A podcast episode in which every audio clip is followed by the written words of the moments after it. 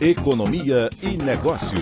É, na vamos- CBN Recife. V- Vamos falar sobre essa coisa, reforma ah, tributária, porque as informações que a gente recebe aí, pelo menos é o que se diz, que muitos setores estão se beneficiando com essa reforma. Não sou eu quem estou dizendo isso, são os homens fortes da Receita, né, Écio? Boa tarde.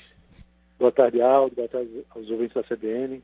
Realmente, o eh, José Tostes, né, que é o secretário da Receita, ele diz que não só há setores que vão sair perdendo com isso, mas também há setores ganhadores. Né? É, a questão toda gira em torno dessa unificação numa alíquota única, a alíquota de 12%. Aí você tem, por exemplo, o setor, o serviço, o, se- o setor de serviços, desculpa, é, que hoje paga uma alíquota muito baixa de 3,65, reclamando bastante, enquanto que o setor industrial paga em torno de 9,25. Mas o que vai acontecer é que o imposto vai ser cobrado por fora, não mais por dentro. E você vai poder deduzir aqueles gastos com insumos. Então, você vai pagar somente sobre o valor adicionado. Então, a indústria vai ter uma alíquota efetiva mais baixa do que o setor de serviços, que o setor de serviços não tem muitos insumos, né? Ele contrata mais mão de obra.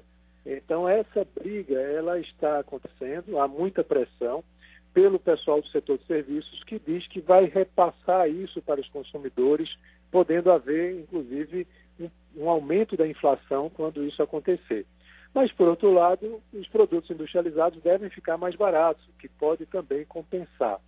E também é importante a gente mencionar que a maioria das empresas que se encontram no setor de serviços, elas são do simples.